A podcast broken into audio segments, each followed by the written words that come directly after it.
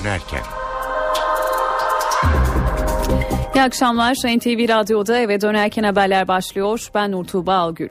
Türkiye ve dünyadan günün önemli gelişmeleriyle sizlerle birlikte olacağız. Öne çıkan haberlerin özetiyle başlıyoruz. Irak'ın Musul kentinde 9 Haziran'dan bu yana IŞİD militanları tarafından alıkonulan Türk şoförler bugün serbest bırakıldı. Erbil'deki Türk konsolosluğuna ulaşan şoförleri almak için Ankara'dan uçak havalandı. Tır şoförlerin sağlık durumu iyi.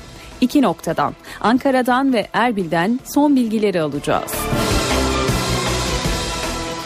Cumhurbaşkanlığı seçimi öncesi 3 aday Başbakan Erdoğan, Ekmelettin İhsanoğlu ve HDP eş başkanı Selahattin Demirtaş mal varlıklarını açıkladı.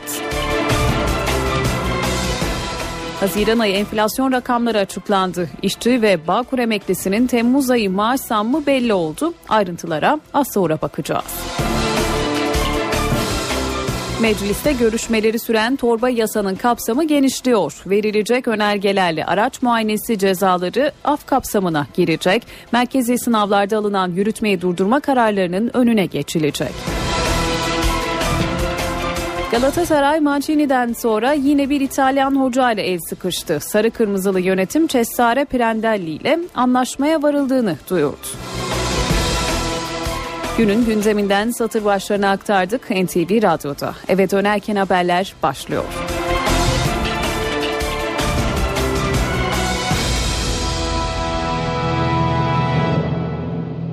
Günler sonra iyi haber geldi. Irak'ın Musul kentinde Irak Şam İslam Devleti Örgütü'nün kaçırdığı 33, 32 Türk tır şoförü bugün serbest bırakıldı. Türk yetkililer tarafından Mahmur'da karşılanarak otobüse bindirilen şoförler buradan Erbil'e nakledildi ve şoförleri Türkiye'ye getirmek üzere Türk Hava Yolları'nın bir uçağı Erbil'e havalandı. Önce gün boyu neler yaşandığını NTV muhabiri Deniz Kilistoğlu'ndan öğreneceğiz. Deniz seni dinliyoruz. 10 Haziran'da kaçırılmışlardı. 23 gün sonra serbestler Musul'da 32 tır şoförü Erbil Başkonsolosu Akif İnam tarafından 15-15'te saat 15-15'te teslim alınmış durumda. Dışişleri Bakanı Ahmet Davutoğlu yaptı ilk resmi açıklamayı ve basın toplantısını yaptığı sırada şoförlerin Erbil Başkonsolosluğuna doğru yolda olduğunu ifade etti. Sağlık durumlarının iyi olduğunu söyledi Davutoğlu. Sadece bir kişi bir tır şoförünün bir muayeneye ihtiyacı belirtti ve bununla ilgili de gerekli tedbirleri aldıklarını söyledi. Türk Hava Yolları uçağı İstanbul'dan havalandı. Onları almak için Türkiye'ye getirmek için saat 17 e, civarında Davutoğlu Erbil'e ineceğini söyledi. Dolayısıyla şu dakikalarda e, Erbil'e Türk Hava Yolları uçağının indiğini söyleyebiliriz. E, Ankara'ya getirilecek şoförler sonrasında memleketlerine gidecekler ki Antep ve Urfa merkezli iki şirkete bağlı çalışıyordu 32 işçi. Davutoğlu ile burada bir görüşme yapacaklar mı Ankara'da? Bu henüz net değil. Ancak bu görüşme olursa görüşmeyi yaptıktan sonra olmazsa Ankara'ya indikten sonra doğrudan Antep ve Urfa'ya doğru yola çıkacaklar. Dışişleri Bakanı Ahmet Davutoğlu yaptı açıklamayı demiştik. Süreçle ilgili de aslında bilgi verdi. Dün akşam Başbakan Erdoğan'ı bilgilendirirken ilk sinyallerin geldiğini söyledi. MIT'in çalışmalarında olumlu gelişmelerin ilk haberlerini aldık o görüşmede dedi ve öğleye doğru da net bilgilere ulaşıldığını ifade etti Davutoğlu. Hatırlatalım 32 tır şoförü 9 Haziran'da Türkiye'den ayrılmışlardı. Musul'un Gayyare bölgesinde iki elektrik santraline mazot taşımak için e, gitmişlerdi ve 10 Haziran'da kaçırılmışlardı e, ve 23 günün ardından serbestler e, ilk resmi açıklamada dediğimiz gibi Dışişleri Bakanı Ahmet Davutoğlu tarafından yapıldı. İşte o açıklamalar geliyor şimdi. 23 gündür gece ve gündüz takiplerimiz sonucunda yaptığımız çalışmalar sonucunda bugün memnuniyetle ifade ediyorum ki 32 şoförümüz bundan 15-20 dakika önce başkonsolosumuz tarafından teslim alındı ve başkonsolosumuz şu anda bu şoförlerimizle vatandaşlarımızla birlikte Erbil'e doğru hareket halinde. Ben bizzat bu şoförlerimizi temsilen Müslüm Görmez Bey'le telefonda da görüştüm. Sağlıkları iyi. Bir vatandaşımız için sadece bir belki e, özel bir e, muayene ihtiyacı söz konusu olabilir ama sağlığıyla ilgili bir sıkıntı yok. Bir Türk Hava Yolları uçağımız e, İstanbul'dan havalandı Atatürk Havalimanı'ndan. İnşallah saat 5 civarında Erbil'e inecek. O vakte kadar da vatandaşlarımız başkonsolosumuz tarafından misafir edilecekler ve ihtiyaçları karşılanacak. Akşam itibariyle Ankara'ya intikal edecekler. Daha sonra her bir vatandaşımız bulunduğu illere uçaklarla normal e, şey, e, yollarla gönderilecekler. Dışişleri Bakanı Ahmet Davutoğlu'nun açıklamalarını aktardı. Kırşehir'in serbest bıraktığı tır şoförleri Mahmur, Mahmur üzerinden Erbil'e götürüldü. Şoförlerin sağlık durumu iyi. İlerleyen dakikalarda Ankara'dan havalanan uçak Erbil'e inecek ve tır şoförlerini alacak. Son bilgileri Erbil'den gazeteci Mustafa Göktürk bildiriyor. Şu an Erbil'e vardılar ve Erbil'de Erbil Başkonsolosluğu'na hareket ediyorlar. Tabi bırakılma, serbest bırakılmaları biraz e, muammaydı. Serbest bırakılıp bırakılmadıkları çok fazla söylenmiyordu ama daha sonra bu e, haberin doğru olduğu e, bilgileri geldi de Mahmur tarafından serbest bırakılmışlar. Daha sonra konsolosluk tarafından e, teslim alınmışlar. E, içlerinden bir tane e, şoförün e, durumu biraz e, kritikti. Bu nedenle e, ambulans e, hareket etmiş ve ambulans önce bir e, kısa bir muayene gerek, e, gerekiyor. Muayenenin ardından diğer tır şoförlerine beraber e, Erbil Havaalanı'ndan e, Ankara Havaalanı'na hareket edecekler. E, diğer tır şoförlerinin sağlık durumlarının e, gayet iyi olduğu ve e, herhangi bir problem olmadığı fakat içlerinden bir tane şoförün biraz sıkıntıları olduğu bu nedenle ambulans şeklinde e, ilk müdahalesi yapıldı söyleyebiliriz. Tabii e, bunlar hepsi anlık olan e, bilgiler ve neler yaşadıkları tabii ki daha sonra yapılan açıklamalarda belli olacak ama şu an için durumları iyi ve e, Erbil'e vardıkları söyleyebiliriz. Türk şoförlerin Türkiye'ye getirilmesinde gelişmeler oldukça aktaracağız. Gündemdeki önemli bir diğer başlıkla devam edelim. Cumhurbaşkanlığı seçim süreciyle. Adaylık başvurusu sona erdi. Cumhurbaşkanlığı için Tayyip Erdoğan, Selahattin Demirtaş ve Ekmelettin İhsanoğlu yarışacak. Ve takvim gereği adayların bugün Yüksek Seçim Kurulu'na mal beyanında bulunmaları gerekiyordu. Başbakan ve HDP eş başkanı mal beyanında bulundular. Avukatları ve mali müşavir tarafından teslim edilen formda Başbakanın mal varlığı, memleketi Devleti Rize Güneysu'da kendisine ait 10 bin liraya mal olduğu belirtilen 2000 metrekare arsası, 234 bin liraya aldığı belirttiği otomobili, banka hesaplarında da 4 milyon 404 bin Türk lirasıyla 200 bin dolar para ve 500 bin lira alacağı kaydedildi. HDP eş genel başkanı Selahattin Demirtaş'ta mal beyanında Diyarbakır'da 260 bin lira değerinde bir ev, 100 bin lira değerinde büro, 2 adet otomobil olduğunu bildirdi. Mal beyanı seçim sürecinde yayınlanamayacak. Ancak seçilen adayın beyanı Cumhurbaşkanı'nın mal varlığı olarak resmi gazetede yayımlanacak.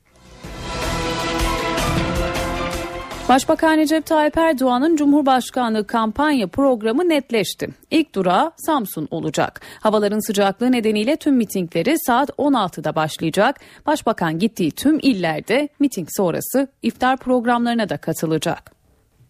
Cumhurbaşkanlığına aday olduktan sonra ilk mitingini cumartesi Samsun'da yapacak. Başbakan Recep Tayyip Erdoğan Samsun'dan sonra Erzurum'da olacak. Başbakan 7 Temmuz pazartesi günü mitinglere bir gün ara verip Ankara'da AK Partili Büyükşehir Belediye Başkanlarıyla iftarda bir araya gelecek. Başbakan 8 Temmuz Salı günü meclise grup toplantısını yapıp Denizli'ye gidecek. 9 Temmuz Çarşamba günü ise 4. miting için Tokat'a gidecek olan Başbakan 10 Temmuz Perşembe günü de Yozgat'ta olacak. Başbakan resmi propaganda tarihinin başlangıcı olan 11 Temmuz'da ise İstanbul'da olacak. Cumhurbaşkanlığı seçim kampanyasının detaylarının bulunduğu vizyon belgesi burada açıklanacak. Türkiye'de 12 yıla yakın başbakanlık yapmış olan bir lider şu anda Türkiye'de Cumhurbaşkanı adayı oluyor. Elbette halka bir vizyon belgesiyle çıkması gerekiyor.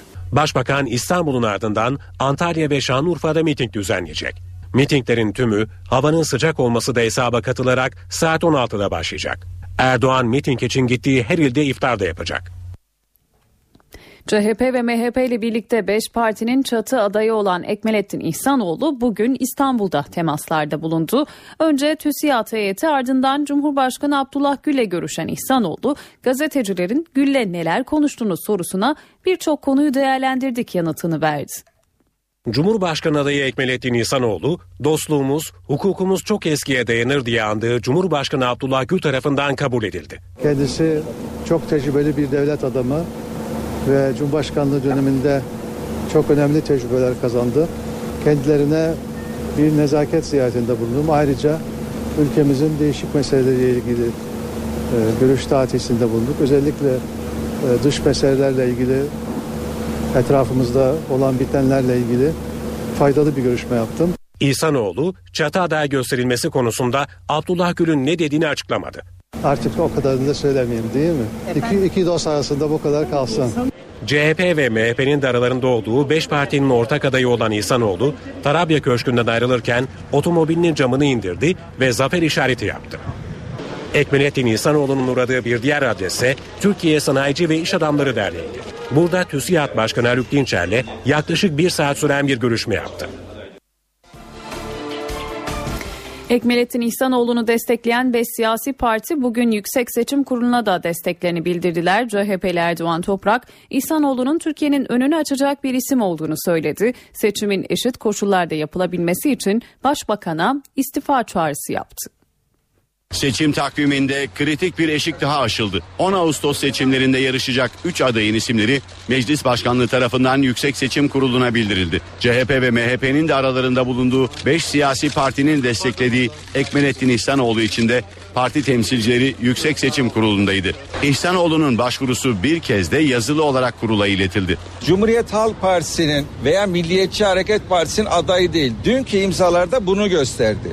Yani birçok farklı görüşte olan partiler dün bir araya geldiler. Bu sanıyorum Cumhuriyet tarihinde bir uzlaşma kültürünün atılmış olduğu bir ön adım. Türkiye'nin önünü açacak bir adayı sunduk. Takdir Türk halkınındır. CHP Genel Başkan Yardımcısı Erdoğan Toprak başvurunun ardından Cumhurbaşkanı adayı Recep Tayyip Erdoğan'ı istifaya davet etti. AKP'nin Sayın Genel Başkanı Tayyip Erdoğan'a düşen de evet ben de devlet imkanlarını bir kenara bırakıyorum. Başbakanlık kimliğimi de bir kenara bırakıyorum. Ben bir cumhurbaşkanı adayım. Bundan sonra diğer adaylar nasıl bu yarışta yarışacaksa ben de o şartlarda yarışmalıyım diyebilmeli. Her şey kanunla olmaz. Bize düşen görev bu uyarıyı yapmak. Takdir kendisine aittir. CHP'nin başbakanın görevde kalmasıyla ilgili itirazını YSK'ya yapması bekleniyor. Kesin aday listeleri 11 Temmuz'da resmi gazetede ilan edilecek. Halkların Demokratik Partisi eş başkanı ve Cumhurbaşkanı adayı Selahattin Demirtaş da propaganda turlarına başladı. Ankara'da Kamu Emekçileri Sendikaları Konfederasyonu'nun genel kurul toplantısına katılan Demirtaş ardından Türkiye Mimar ve Mühendis Odaları Birliği'ni ziyaret etti, destek istedi. Demirtaş temasları sonrasında açıklama yaptı. Ben sizi kurtaramam. Diğer adaylar da sizi kurtaramaz. Ama biz Çankaya'ya çıkarsak Çankaya'da halkın mücadelesinin önünü açacağız. Siz hepimiz kendimizi kurtaracağız. Yol budur, yöntem budur. Tek bir kişiye bel bağlayıp, umut bağlayıp onu düzenin, sistemin bekçisi haline getirmek kurtuluş değildir. Yani biz Çankaya'ya ilkelerimizle birlikte aday olurken devleti en iyi biz yönetiriz demiyoruz. Devleti en iyi biz küçültürüz, halkı en iyi biz büyütürüz anlayışıyla. Çünkü şuna inanıyoruz.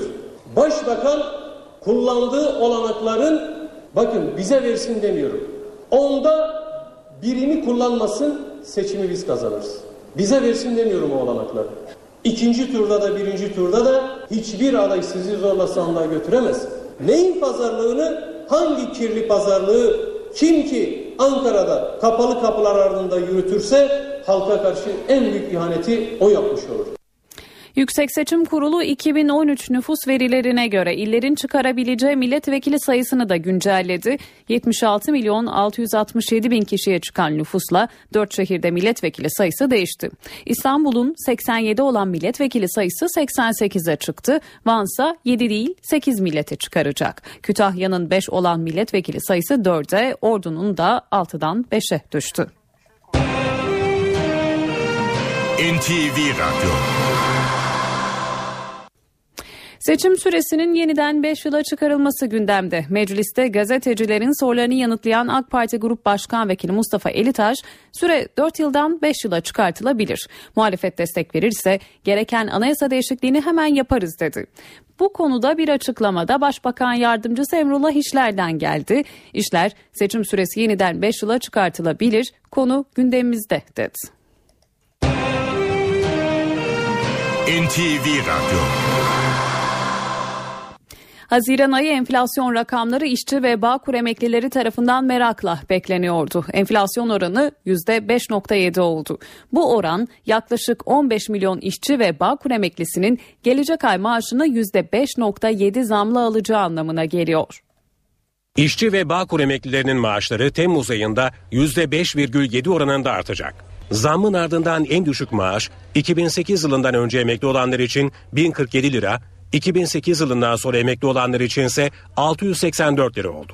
Türkiye İstatistik Kurumu'nun Haziran ayı enflasyon rakamlarını açıklamasıyla birlikte enflasyona göre zam alan SSK ve Bağkur emeklilerinin alacakları zam da belli oldu. 15 milyona yakın işçi, esnaf ve çiftçi emeklisi her yıl Ocak ve Temmuz aylarında bir önceki 6 aylık dönemdeki enflasyon oranı kadar zam alıyor.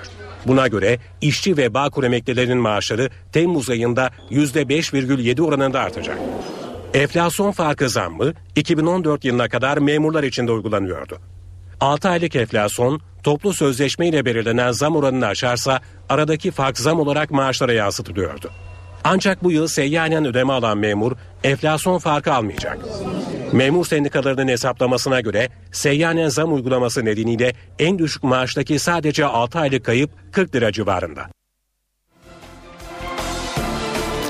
Sosyal paylaşım sitesi Facebook'ta Başbakanı hakaretten 32 ay hapis sistemiyle yargılanan sanık beraat etti. Başbakanın avukatı Anadolu Sulh Ceza Mahkemesi'nde hakim karşısına çıkan 39 yaşındaki sanıktan şikayetçi olduklarını bildirdi. Hakim ise Başbakan avukatlarının hakaret dediği sözler için ilginç bir yorumda bulunarak davayı reddetti. Hakim kararında bu sözlerin son derece kaba ve nezaket dışı ayrıca kışkırtıcı olduğu kabul edilse de şikayetçinin politikacı olması ve söylenen sözlerin kaba bir eleştiri niteliğinde olması dikkate alındığında hakaret suçunun yasal unsurları oluşmamıştır dedi ve sanığın beraatine hükmetti. Soma'da 301 kişinin hayatını madende ihmali açıkça gösteren yeni bir haber verelim. Madende düzenli olarak yapılan karbon monoksit ölçüm verileriyle oynandığı, kayıtlarda normal seviyelerde gösterildiği ortaya çıktı. Bu bilgi savcılığın soruşturma dosyasına girdi.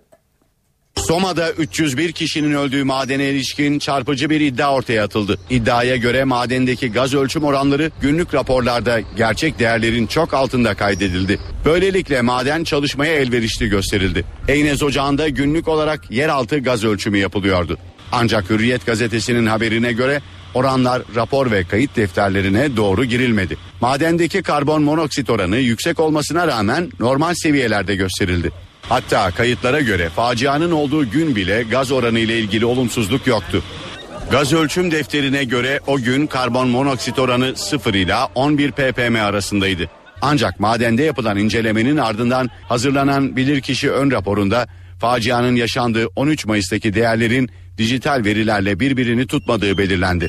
Ön rapora göre sensörlerdeki karbon monoksit oranı çoğu zaman 50 ppm aralıklarla 500 ppm'nin üzerindeydi. Uzmanlara göre gerçek oranların defterlere geçirilmemesi evrakta sahtecilik anlamına da geliyor. Maden Mühendisleri Odası madende denetim yapan mühendislere tepki gösterdi. Odadan yapılan açıklamaya göre yazılı kayıtla dijital göstergelerdeki veri farkı daha önce tespit edilmeliydi. Bilirkişi ön raporundaki tespitler savcılığın soruşturma dosyasına girdi. İzmir'de onu tutuklu 357 sanığın yargılandığı askeri casusluk davasında savcı tüm sanıkların tahliyesini talep etti. Gizli bilgi ve belge bulundurma davasına İzmir 5. Ağır Ceza Mahkemesi'nde devam edildi. Savcı Ali Ertan mütalasında bilirkişi heyeti tarafından delillerle ilgili yeni bir rapor hazırlanmasını istedi. Davadaki tutuklu sanıkların tümünün tahliyesini talep eden savcı 4 sanık hakkında yurt dışına çıkış yasağı konulmasını istedi. Mahkeme savunmalar alındıktan sonra taleplerini verecek. İstanbul Ok Meydanı'nda Uğur Kurt'un polis kurşunuyla hayatını kaybetmesiyle ilgili soruşturmadan yeni bir haber var. Milliyet gazetesi yeni polis kamerası görüntülerini duyurdu. Buna göre polis ateş açmaya hazırlanırken diğer polisler sıkma bekle diyerek uyarıyor. Uyarıya rağmen peş peşe tetiğe basan polisin tabancasından çıkan kurşunla Uğur Kurt vuruluyor. Polisin göstericilerin bulunduğu tarafa değil Uğur Kurt'un bulunduğu cemevi tarafına ateş açması da dikkat çeken bir başka nokta olarak kayıtlarda görünüyor. Uğur Kurt, Berkin Elvan'ın toprağa verildiği gün bir cenaze töreni için gittiği Ok Meydanı cemevi'nin bahçesinde vurulmuş ve hayatını kaybetmişti. Bugün İstanbul, İzmir ve Adana'dan 3 kadın cinayeti haberi geldi. Cinayet gerekçe olarak olayın meydana gelişi hep aynı. İstanbul'da gündüz sokak ortasında boşanmak isteyen karısını vuran koca daha sonra intihar etti. Ayrılmak isteyen karısını sokak ortasında öldürdü. Kaçarken kullandığı otomobilinde intihar etti. Olay İstanbul Sancaktepe'de saat 08'de meydana geldi. 38 yaşındaki Sibel Kazankaya'nın yolu bir süredir ayrı yaşadığı eşi Ali Murat Kazankaya tarafından kesildi. İddiaya göre eşini eve dönmeye ikna edemeyen saldırgan boynundan tuttuğu kadının ağzına silahı dayayıp ateş etti. Genç kadın olay yerinde hayatını kaybetti. Kadın çekmeye çalıştı ben de onu e, telefonla sarıldım hemen dedim polisi arayayım. Öyle durumlarda arıyorum yani. Yani benim pol telefonu almamla kadını vurması gitmesi bir oldu olay bu kadar. Ali Murat Kazankaya ise otomobille olay yerinden kaçtı.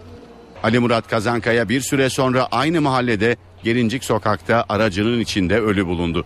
Kazankaya'nın intihar ettiği öğrenildi. Sibel Kazankaya'nın eşi tarafından aldatıldığı için bir süre önce evi terk ederek ayrı yaşadığı öne sürülüyor. Adana'da 34 yaşındaki Dilek Balsak koca şiddetine karşı koruma istemişti. Boşanmak istemeyen koca önce karısını tehditle korkutup güvenlik talebini geri aldırdı. Sonra da gidip öldürdü. İzmir'de ise 5 çocuk annesi kadın barıştığı gün kocası tarafından tabancayla vuruldu. Genç kadın hayatını kaybetti. Koca gözaltında.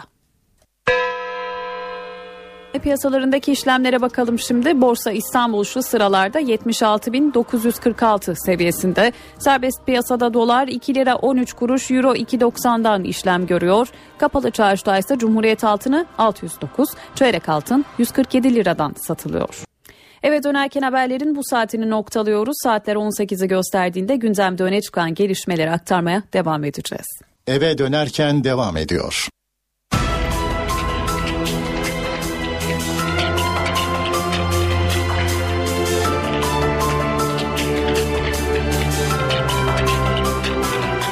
Saat 18 NTV Radyo'da eve dönerken haberler devam ediyor. Günün öne çıkan haberlerinden satır başlarını hatırlatalım.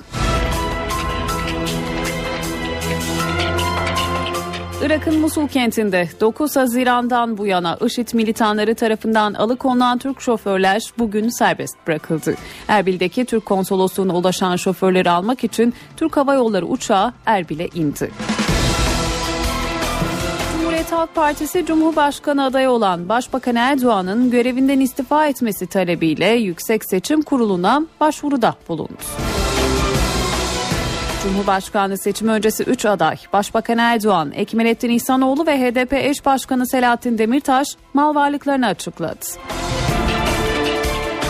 Genel seçim süresinin yeniden 5 yıla çıkartılması gündemde. AK Parti temsilcileri muhalefetin destek vermesi durumunda anayasa değişikliği yapılabileceğini söylüyor. Öne çıkan haberlerden satır başları böyle. Şimdi ayrıntılar.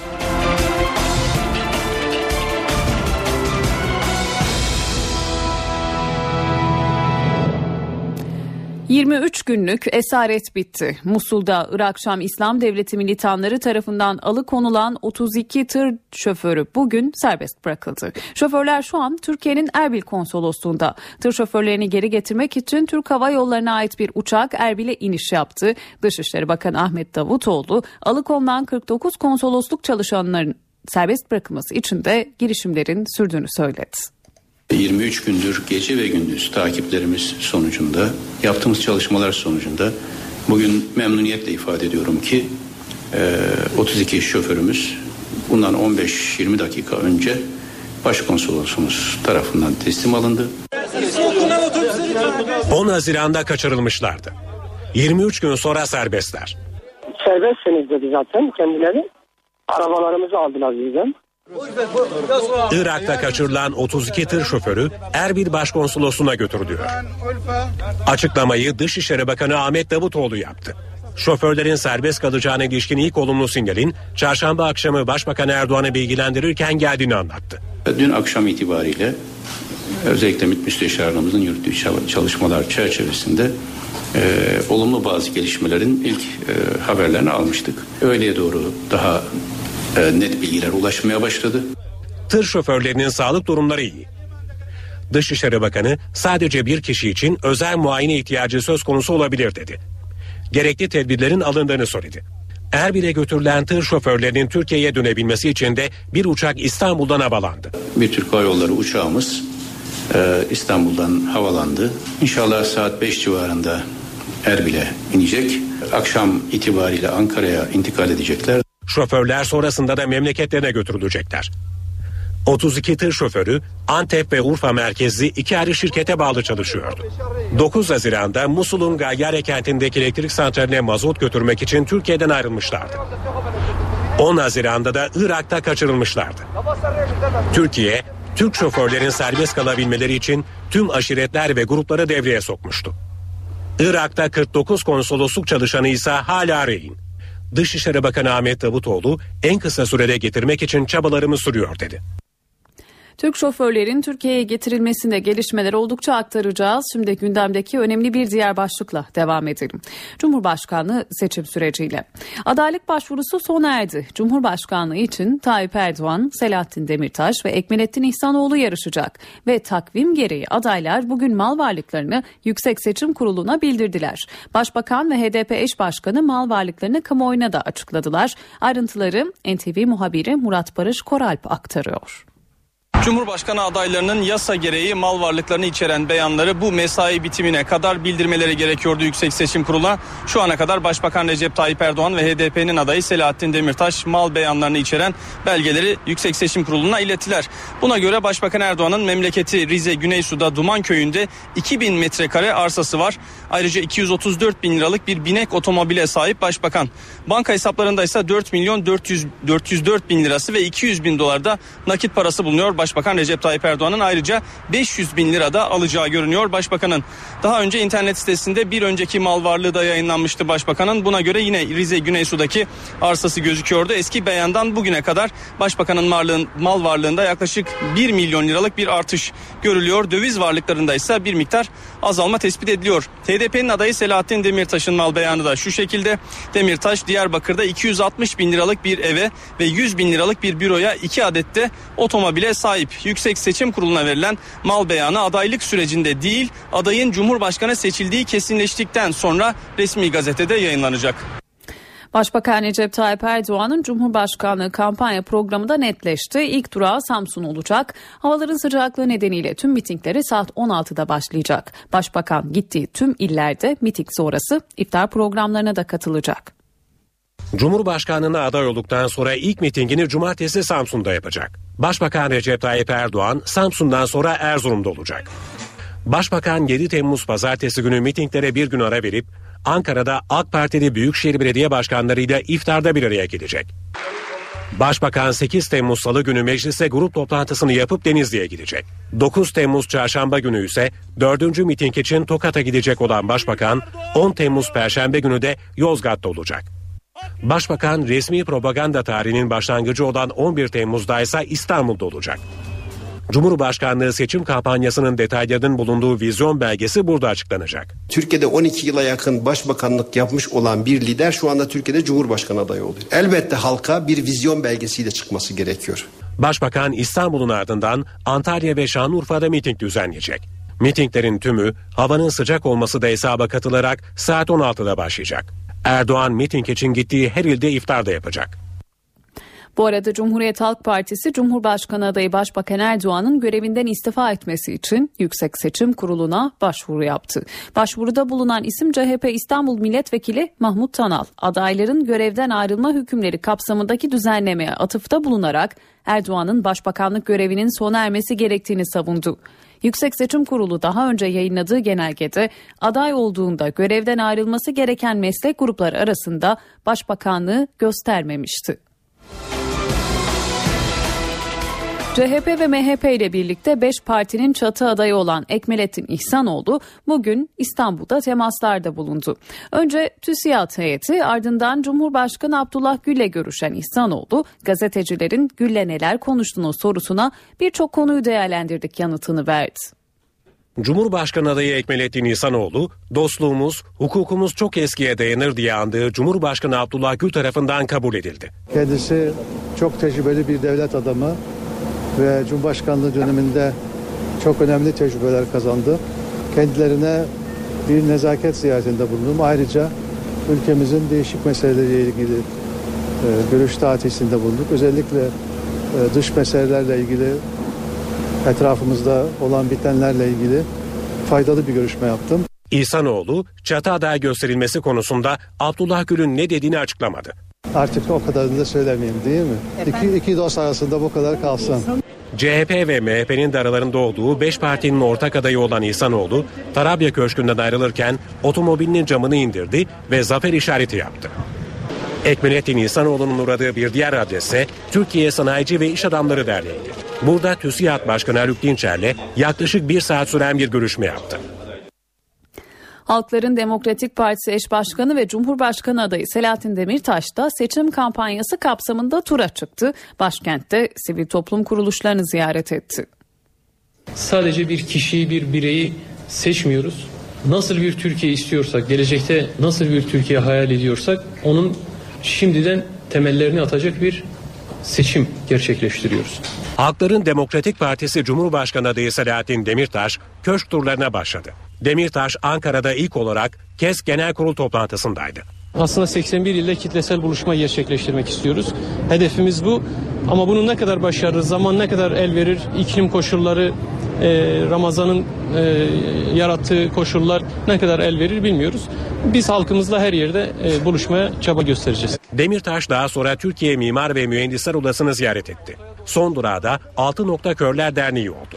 Toplumun tüm kesimlerini kucaklayacak bir politika izliyoruz dedi, destek istedi. HDP Merkez Yürütme Kurulu pazartesi günü İstanbul'da toplanacak. HDP yönetimi ve Demirtaş'a destek verenlerin katılımıyla kampanya planlaması yapılacak. Demirtaş'ın adaylığı için bir de logo hazırlanacak. Genel seçim süresinin yeniden 5 yıla çıkarılması gündemde.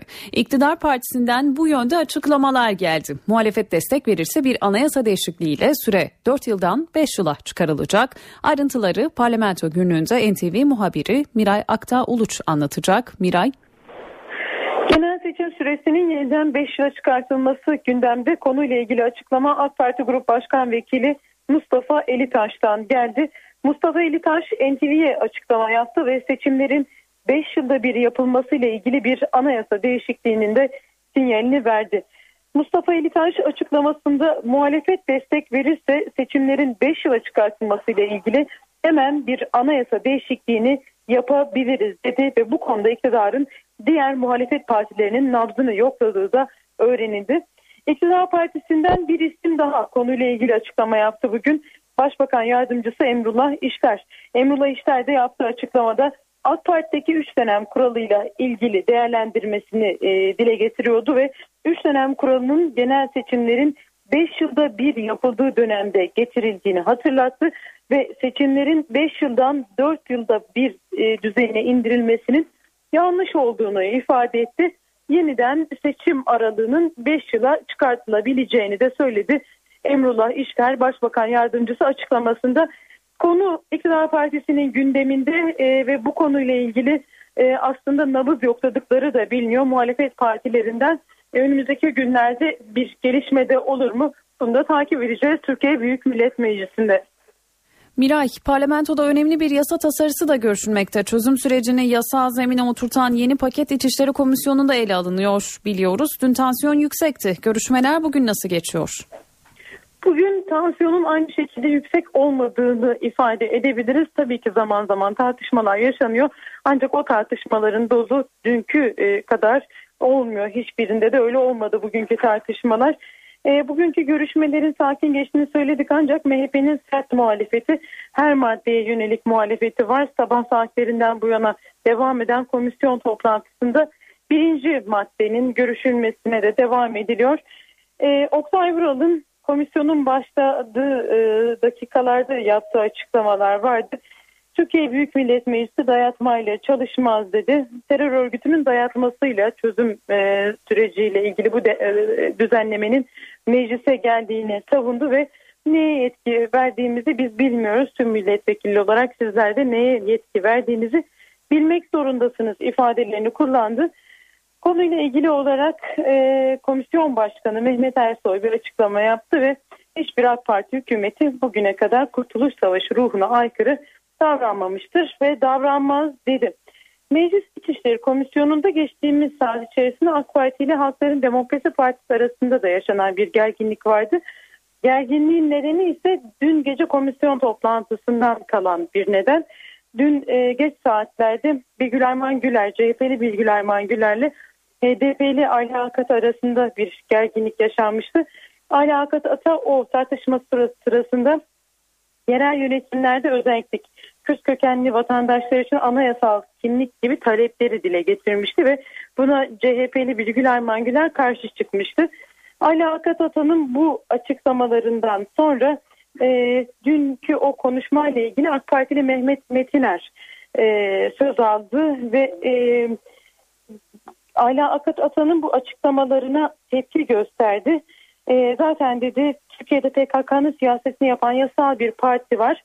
Politikayla terörü özdeşleştirerek siyasetin önünü keserek e, akmasını durduramayız dedi. HDP'yi hedef aldı bu konuda e, ve bu yasanın eve dönüşün önünü açmak, silahı yöntem olmaktan çıkartmak ve onun yerine siyaseti bir yöntem olarak ortaya e, getirmek, ortaya çıkartmak için yapıldığını ifade etti. Bunun altını net bir şekilde çizdi.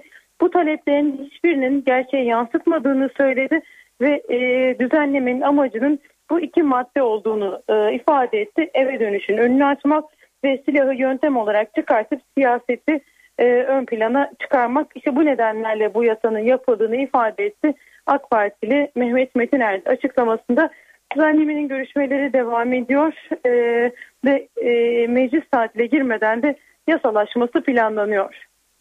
NTV muhabiri Miray Aktağoluş'a teşekkür ederim ve eve dönerken haberlere kısa bir ara verelim. Ardından gelişmeleri aktarmaya devam edeceğiz.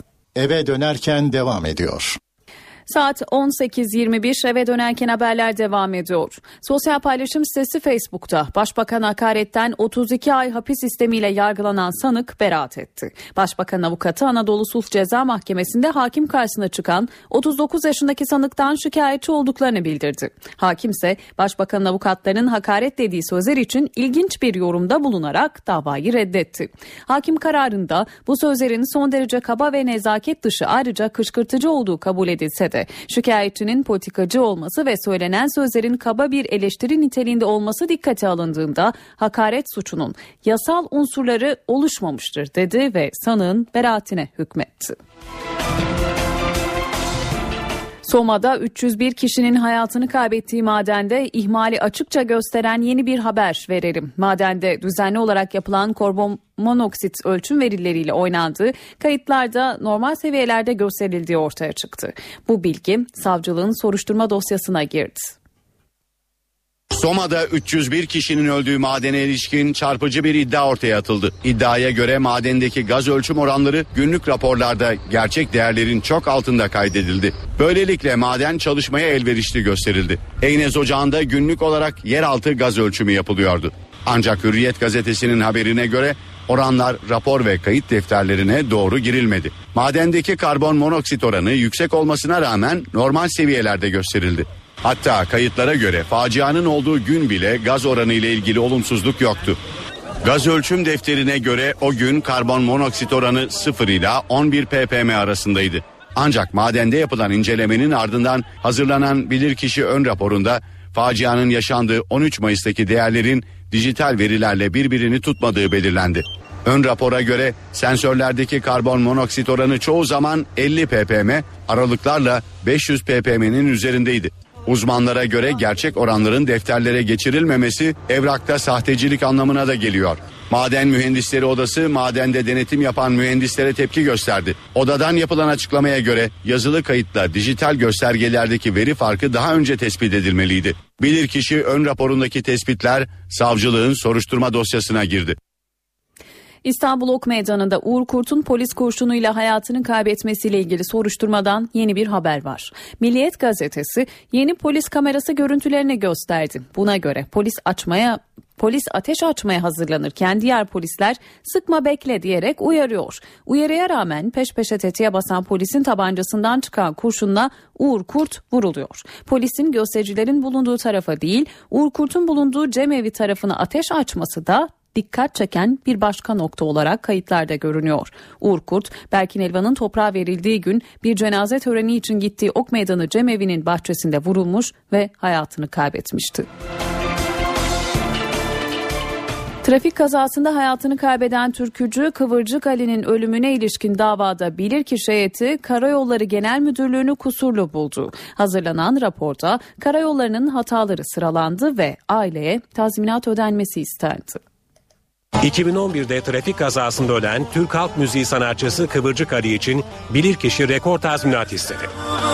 Mahkeme talebi onaylarsa Karayolları Genel Müdürlüğü Kıvırcık Ali olarak tanınan sanatçı Ali Özütemiz'in ailesine 1,2 milyon lira tazminat ödeyecek. Eğer mahkeme bilirkişinin görüşüne uyarsa başka davalara emsal sayılacak bir karar almış olacak. Maddi tazminatta ise bu rapor Türk hukuk tarihinde verilmiş olan en e, nitelikli emsal mahiyette rapor olmuş oldu. Ailenin avukatı Rezan Efe Özdemir, tutarın hukuk tarihinde önemli bir yeri olduğunu dile getirdi. Kızı Ecem Gül Özitemiz yönünden 979 bin lira e, maddi tazminata hükmettiler biliyorsunuz. E, bunun ödenmesi gerektiğine dair rapor verdiler. Eski eşi Şadıman başta nafaka ve tazminat alacaklarını alamayacağından 213 bin lira da onun yönünden bir maddi tazminat ödenmesine bilirkişiler hükmettiler. Bu tabi maddi tazminat rakamları e, açısından baktığımızda Türkiye'de emsal mahiyetinde bir e, tutar. Aile Karayolları Genel Müdürlüğü'nün yetkilileriyle ilgili de dava açılmasını istemişti. İstanbul Teknik Üniversitesi Trafik İhtisas Dairesi'ne yolladı. Trafik İhtisas Dairesi de ilk defa emsal mahiyette bu neviden bir olayda Karayolları Genel Müdürlüğü yetkililerinin kusurlu olduğuna dair bir rapor tanzim etti. Trafik işaretleri e, olması gerekirdi, aydınlatma olması gerekirdi.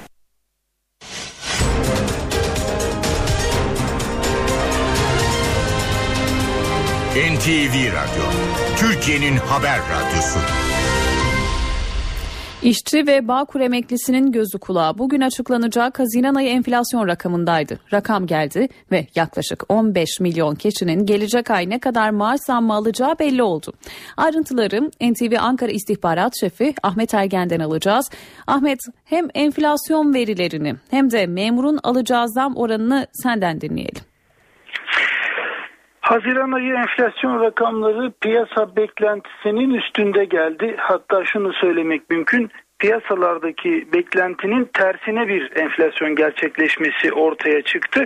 Piyasalarda yapılan anketlere göre Haziran ayında tüketici fiyatları endeksinde %0,02'lik bir düşüş olması tahmin ediliyordu. Ee, piyasa uzmanları tahminleri bu yöndeydi. Ancak tüketici fiyatları endeksi Haziran ayında %0,31 oranında arttı ve bu sonuçla birlikte 6 aylık tüketici fiyatları endeksi artışı %5,7 oldu.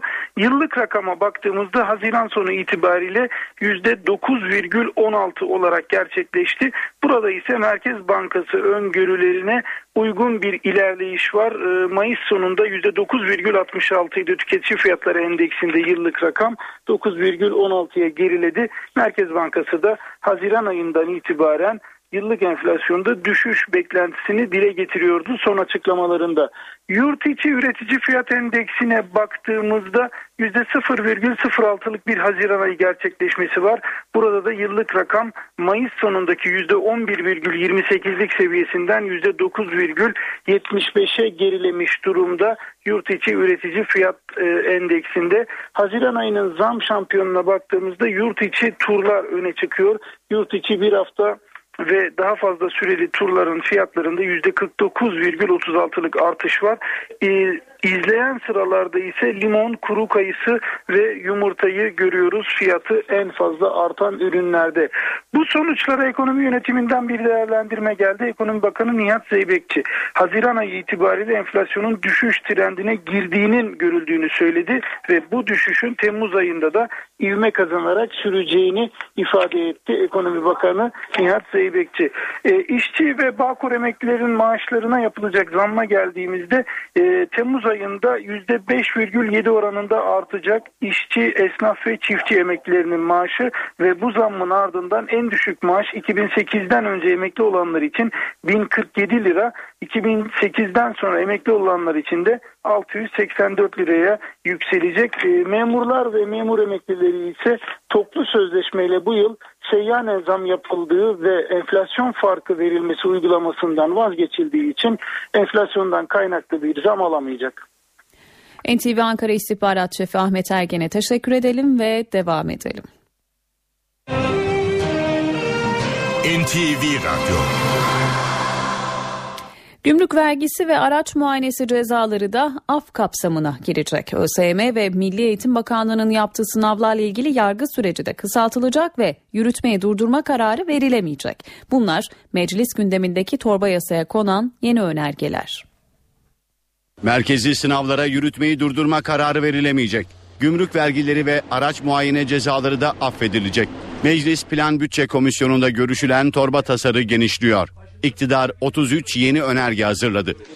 33 önergeden ikisi gümrük vergileri ve araç muayene cezalarının af kapsamına alınmasını öngörüyor. Araç muayenesini süresinde yaptırmamış olanlar 31 Aralık tarihine kadar muayenelerini yaptırırlarsa aylık %5 cezayı ödemeyecekler. Bunun yerine enflasyon farkı kadar ceza ödenecek.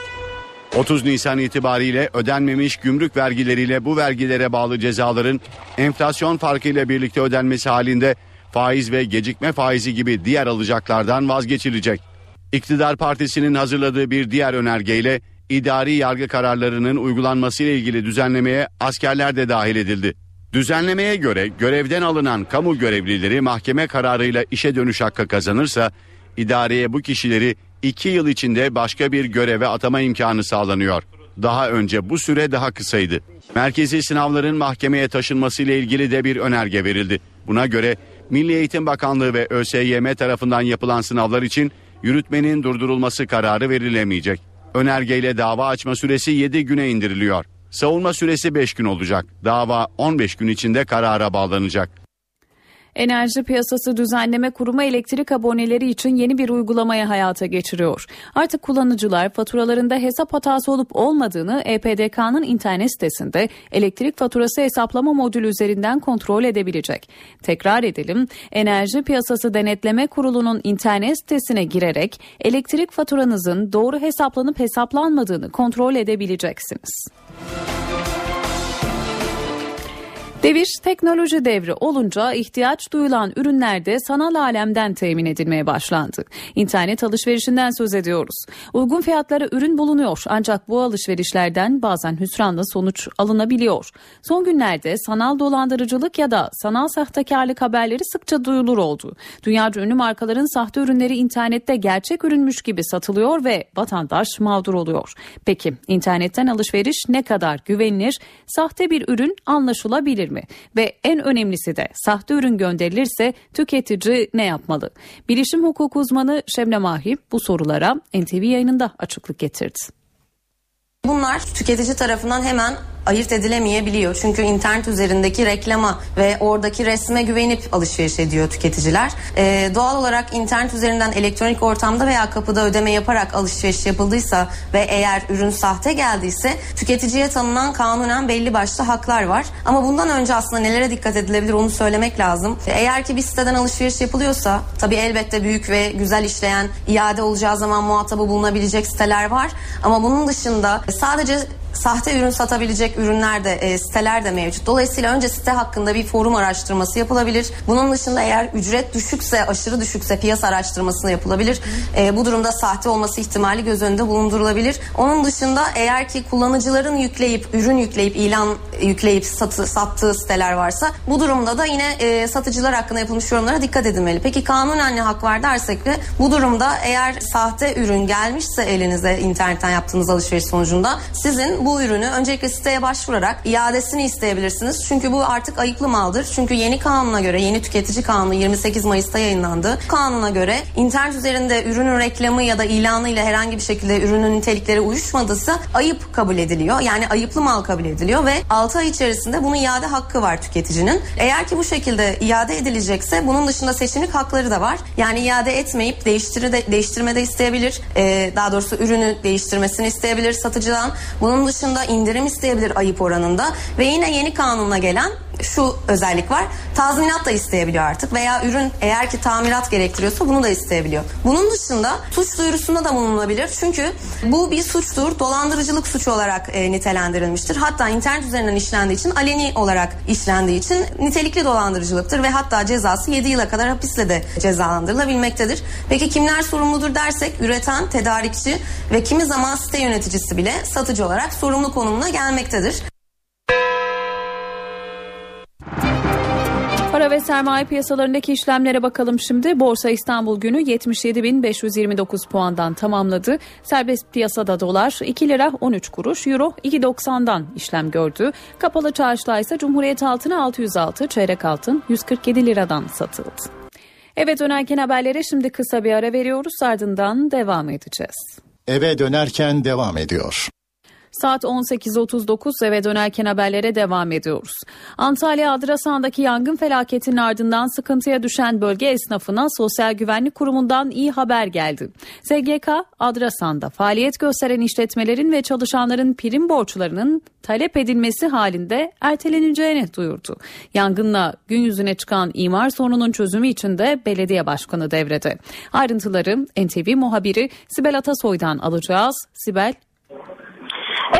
Evet önce imarla başlayalım istersen Adrasan'da imar sorunu için düğmeye basıldı diyebiliyoruz artık. Turizm cenneti Adrasan'da yaşanan orman yangını ile beraber gün yüzüne çıkan en önemli sorunlardan birisi imar. Turizmin önemli bölgelerinden biri olan Adrasan'da çok sayıda işletmenin ruhsatı yok. Bölgenin yönetiminin Kumluca Belediyesi'ne geçmesinin ardından hazırlanan imar planına göre ruhsatsız işletmelerin yıkılacağını belirten Kumluca Belediye Başkanı Hüsamettin Çetinkaya esnafa mağdur etmeyeceğiz diyor. Ancak esnaf endişeli bir taraftan da biliyorsunuz 120 hektarlık ormanlık alanı yandı ve 5 işletme zarar gördü. Şimdi gözlerde bir türlü çözülmeyen imar sorununa çevrildi. 30 Mart seçimlerinin ardından belediyenin kapanmasıyla Kumluca Belediyesi'ne bağlandı Adrasan. Şimdi de Adrasan'da imar telaşı yaşanıyor. Kumluca Belediye Başkanı Hüsamettin Çetinkaya ile konuştuk. Asa kendisi yangından önce bölgedeki işletmecilerle görüşünü alarak bir imar planı hazırlattığını söyledi bizlere ve bunu da internet sayfasında yayınlattığını belirtti. Ardından Ankara'ya götüreceği dosyanın iki gün gecikmeli yangın nedeniyle rötar yaptığını ve Ankara'ya Çevre Bakanlığı'na ulaştırdığını belirtti imar planını ve bu imar planına göre de e, ruhsatsız yapının kalmayacağını belirtti. Bölgenin sıkıntısının imar olduğunu söyledi belediye başkanı ve turizm bölgelerinin ancak imar sorunu bir türlü çözülemediğini ve yıllarca bu sorunun e, yaşandığını ve kimsenin çivi çakamadığını belirtti. Önümüzdeki günlerde de imar planı ile birlikte sorunun çözüleceğinin altını çizdi. E, en büyük sorun da yine sahillerin ücretsiz, ücretli olması. Daha önce sahillerin ücretsiz olduğunu ancak Kumluca Belediyesi'ne geçmesiyle birlikte sahillerin ücretli olması orada yaşayan ve tatile gelen kişileri biraz üzdü aslında bunu belirtelim ancak Kumluca Belediye Başkanı bu uygulamanın orada bazı sorunları gidereceğini ve bu uygulamadan vazgeçilemeyeceğini belirtti. Yine SGK müjdeli bir haber verdi. Kumluca ilçesine bağlı Adrasan Turizm Beldesi'nde çıkan orman yangınında yaraların sarılmaya devam ettiğini belirtti. SGK Güvenlik Müdürü Antalya İl Müdürü Selim Erol e, istenildiği takdirde maddi zararı uğrayan iş yerleri ve işverenler için sigorta prim borçlanması parasının ödenmesinde bir takım kolaylıklar yapılacağını duyurdu ve Selim Erol açıklamasında orman yangınından sonra yaşanan afetten dolayı e, esnafa yardımcı olmak amacıyla bir takım kolaylıklar sağlayacağını belirtti. Ancak tabi orada e, yanan esnafın, yanan işletmelerin ruhsatı olmaması nedeniyle de şu anda hiçbir işlem tekrar yeni bir yapılar yapılamıyor. Bunun da altını çizelim. NTV muhabiri Sibel Atasoy'a teşekkür edelim ve devam edelim.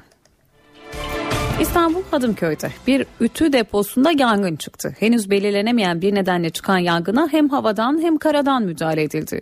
Yüzlerce itfaiyecinin çabası sonucu alevler güçlükle de olsa kontrol altına alınabildi. Ancak depo kullanılamaz hale geldi.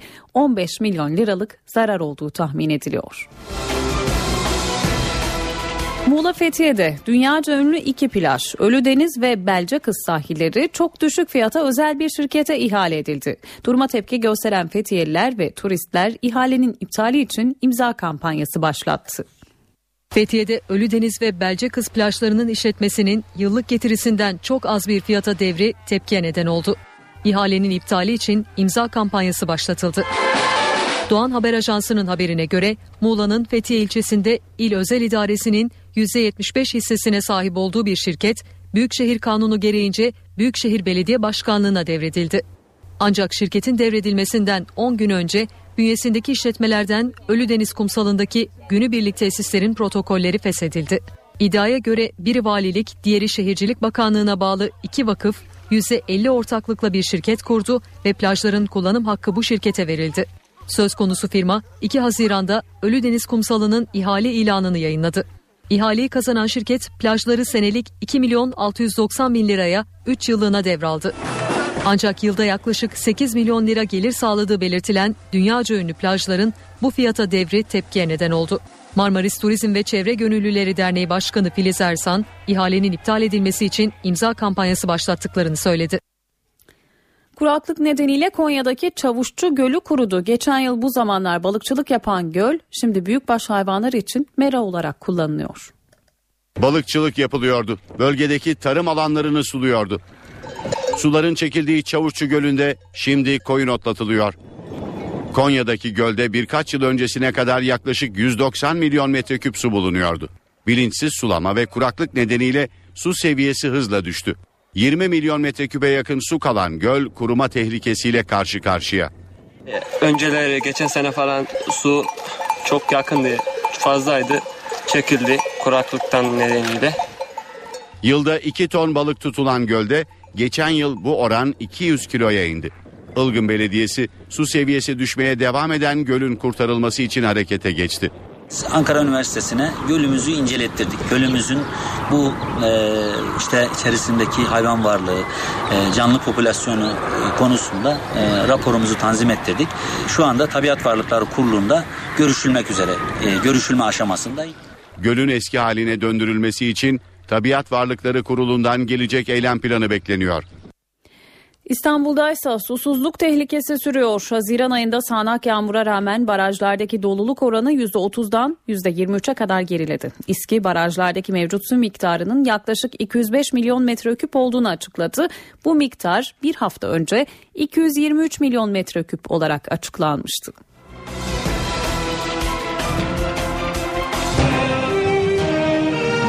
NTV Radyo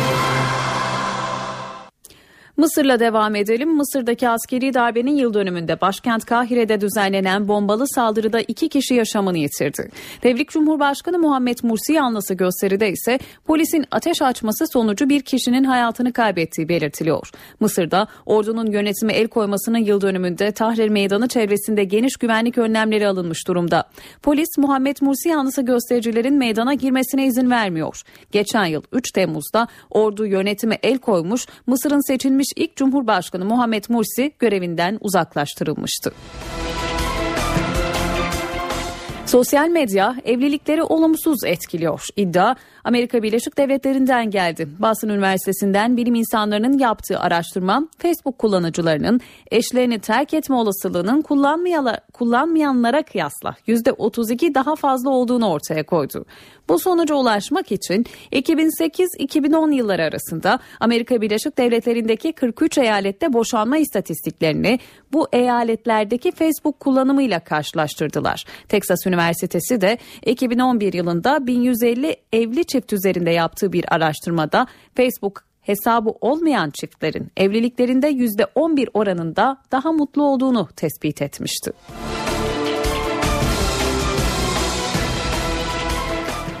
Tüm zamanların en iyi 50 aşk şiiri seçildi. Aralarında Türk şair Nazım Hikmet'in de Severmişim Meğer adlı şiiri var. Londra'daki prestijli Kültür ve Sanat Merkezi Southbank Center'ın organizasyonuyla İskoçya'dan Kürt şairlere, Güney Kore'den Arap şairlere kadar 30 ülkeden seçilen en iyi 50 aşk şiiri 20 Temmuz'da Londra'daki Royal Festival Hall'da özel bir dinletiyle sanatseverlerle buluşacak. Şiirleri 50 oyuncu ve şair seslendirecek.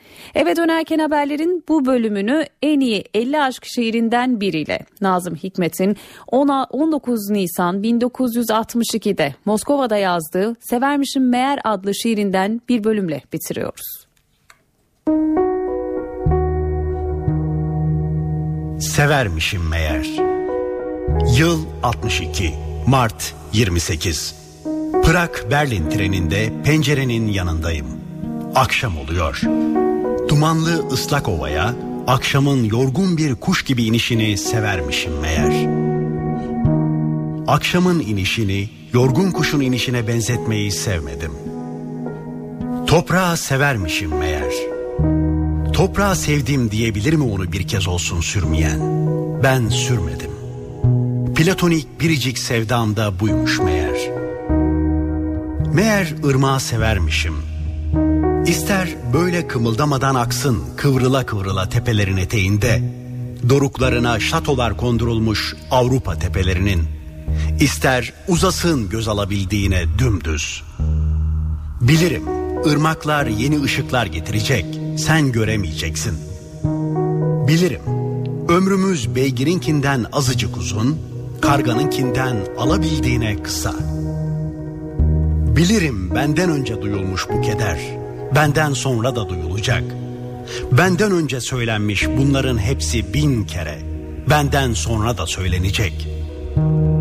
Zifiri karanlıkta gidiyor tren. Zifiri karanlığı severmişim meğer. Kıvılcımlar uçuşuyor lokomotiften. Kıvılcımları severmişim meğer.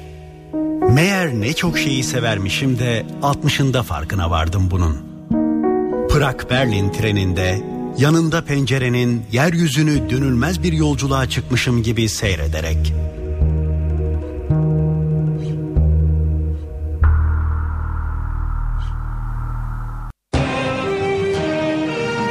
NTV Radyo